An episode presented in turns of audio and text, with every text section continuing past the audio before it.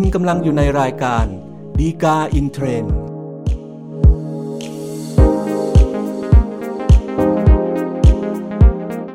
สวัสดีครับท่านผู้ชมท่านผู้ฟังทุกท่านนะครับ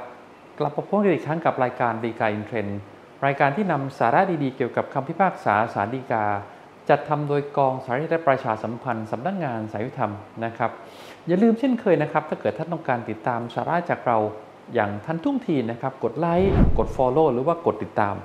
นะแต่ว่าท่านรับชมหรือรับฟังเนี่ยทางช่องทางไหนนะครับสำหรับประเด็นและก็เรื่องราวที่น่าสนใจที่เรานำมาพูดคุยกันในตอนนี้นะครับก็เป็นเรื่องของการที่ใช้สิทธิเรียกร้องต่อผู้ค้ำประกันนะครับซึ่งอย่างที่เราทราบๆกันนะครับว่าในปัจจุบันเนี่ยกฎหมายก็พยายามที่จะวางหลักเกณฑ์แล้วก็มาตรการเพื่อคุ้มครอง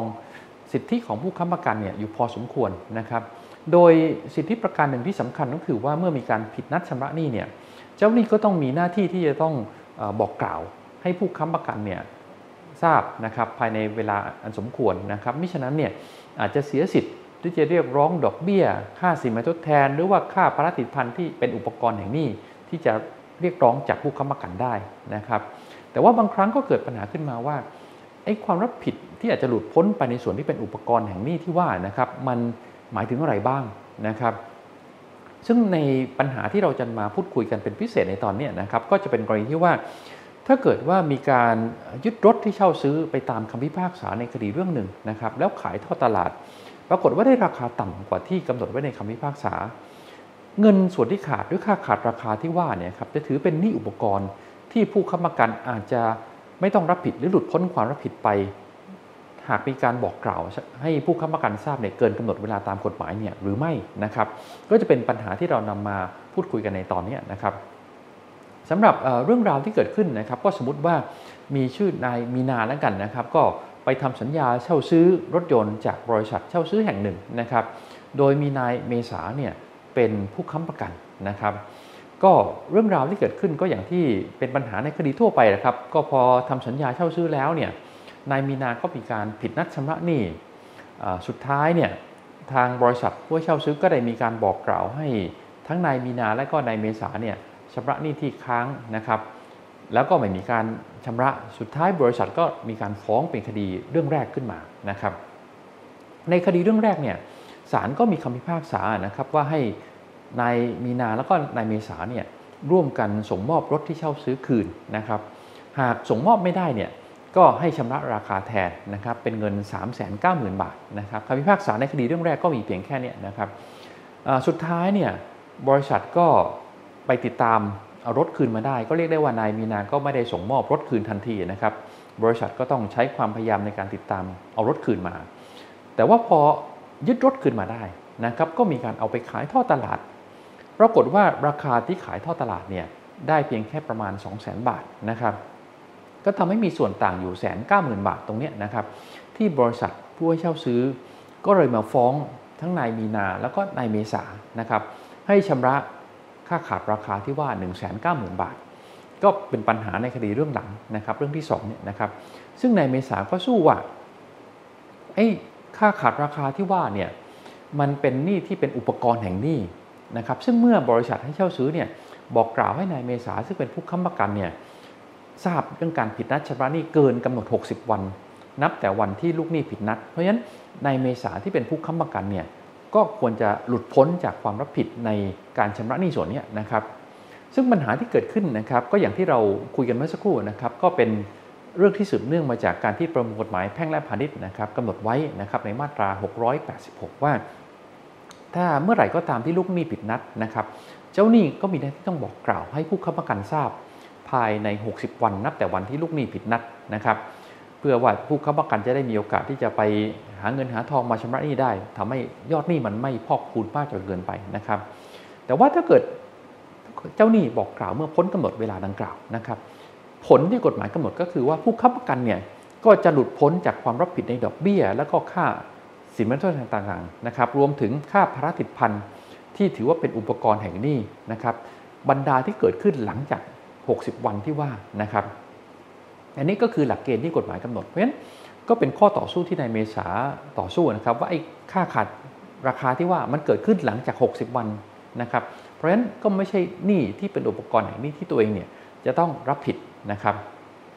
ซึ่งในการทำความเข้าใจเรื่องนี้นะครับผมต้องย้อนกลับไปดูว่าจริงๆแล้วเนี่ยในคดีเรื่องแรกที่บริษัทผู้เช่าซื้อฟ้องทั้งนายมีนาแล้วก็นายเมษานะครับในคดีเรื่องนั้นเนี่ยจะเห็นได้ว่าคำพิพากษาก็ให้ทั้งนายมีนาแล้วก็นายเมษาเนี่ยร่วมกันส่งมอบรถคืนถูกไหมฮะแล้วถ้าเกิดไม่ส่งมอบรถคืนเนี่ยก็ให้ใช้ราคาแทนเป็นเงิน สามแสนเก้าหมื่นบาทซึ่งตั้งแต่ในคดีเรื่องแรกนะครับแม้ว่าจะมีการบอกกล่าวพ้นกำหนดเวลาเท่าไหร่ก็แล้วแต่เนี่ยแต่เนื่องจากว่าหนี้ในการส่งมอบรถคืนเนี่ยโดยสภาพของมันมันไม่ถือเป็นอุปกรณ์แห่งหนี้นะครับแต่ที่สำคัญมันเป็นหนี้ประธานนะครับที่ผู้เช่าซื้อแล้วก็ผู้ค้ำประกันเนี่ยก็มีหน้าที่ร่วมกันที่ต้องส่งมอบรถที่เช่าซื้อคืนเมื่อมีการเลิกสัญญาเพราะฉะนั้นหนี้ส่วนนี้ก็เป็นหนี้ประธานอย่างที่ว่าเพราะฉะนั้นเป็นเหตุที่ว่าไม่ว่าจะบอกกล่าวพ้นกำหนดเวลาเท่าไหร่ก็แล้วแต่เนี่ยทั้งนายมีนาแล้วก็นายเมษาก็ยังมีหนี้ส่วนนี้อยู่ตามคำพิพากษาในคดีเรื่องแรกนะครับเอานี้พอในคดีเรื่องที่สองที่มีการฟ้องเพื่อที่จะเรียกร้องค่าขาดราคาที่ว่านะครับก็จะเห็นว่าไอ้นี่ที่ฟ้องเรื่องค่าขาดราคาเนี่ยมันไม่ใช่เป็นหนี้ที่เกิดขึ้นจากสัญญาเช่าซื้อหรือสัญญาค้ำประกันฉบับเดิมนะครับแต่ว่าเป็นหนี้ที่เกิดขึ้นจากคำพิพากษาในคดีเรื่องแรกนะครับซึ่งกำหนดไว้อยู่แล้วนะครับว่าทั้งนายมีนาแล้วก็นายเมษาเนี่ยมีหน้าที่ต้องส่งมอบรถที่เช่าซื้อคืนในสภาพที่ใช้การได้ดีแล้วครับซึ่งขณะนั้นเนี่ยที่มีคำพิพากษาก็ตีมูลค่ารถว่ามูลค่าประมาณ สามแสนเก้าหมื่นบาทถ้าเกิดมีการคืนรถในขณะนั้นนะครับแต่เมื่อไม่มีการคืนรถในทันทีแล้วก็ไม่มีการคืนรถในสภาพที่ใช้การได้ดีที่ว่าจนเป็นเหตุให้เมื่อขายท่อตลาดแล้วเนี่ยได้เงินน้อยกว่าราคาประเมินที่กำหนดไว้ในคำพิพากษานะครับอันนี้ก็ถือว่าเป็นค่าเสียหายหรือว่าค่าสินไหมทดแทนนะครับที่เกิดขึ้นจากการที่ว่าตัวลูกหนี้เนี่ยไม่ได้ชำระหนี้ให้ถูกต้องตามความประสงค์ที่แท้จริงแห่งมูลหนี้นะครับที่ต้องส่งมอบรถคืนในสภาพใช้การได้ดีอย่างที่ว่านะครับเพราะฉะนั้นในมาตราสองร้อยสิบห้าของประมวลกฎหมายแพ่งและพาณิชย์เนี่ยก็กำหนดไว้นะครับว่าเป็นหนี้ประการหนึ่งที่ลูกหนี้ต้องรับผิดต้องชดใช้ค่า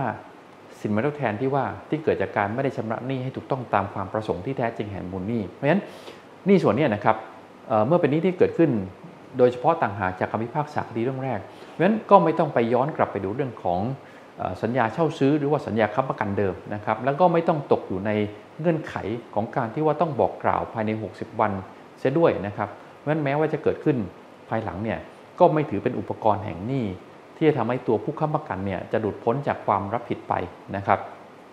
เพราะฉะนั้นสุดท้ายเนี่ยก็คงพอสรุปได้นะครับว่าค่าขาดราคาที่ว่านะครับจากการที่ยึดรถแล้วขายท่อตลาดได้เงินน้อยกว่าราคาประเมินไว้นะครับไม่ถือเป็นอุปกรณ์แห่งหนี้นะครับของสัญญาเช่าซื้อและก่อสัญญาค้ำประกันเดิมนะครับเพราะฉะนั้นเนี่ย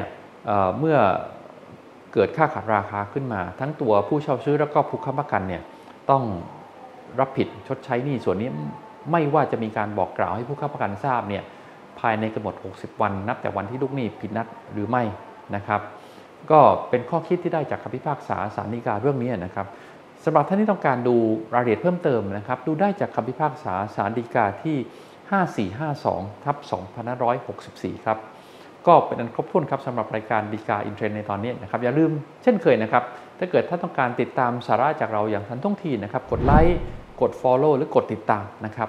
แล้วแต่ว่ารับชมหรือรับฟังเนี่ยทางช่องทางไหนนะครับอย่าลืมกลับพบกันใหม่ในตอนหน้าครับซึ่งเราคงพยายามสรรหาสาระที่น่าสนใจ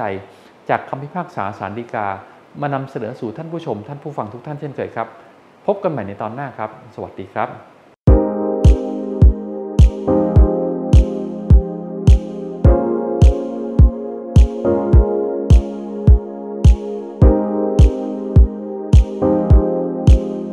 คุณกำลังอยู่ในรายการฎีกาอินเทรนด์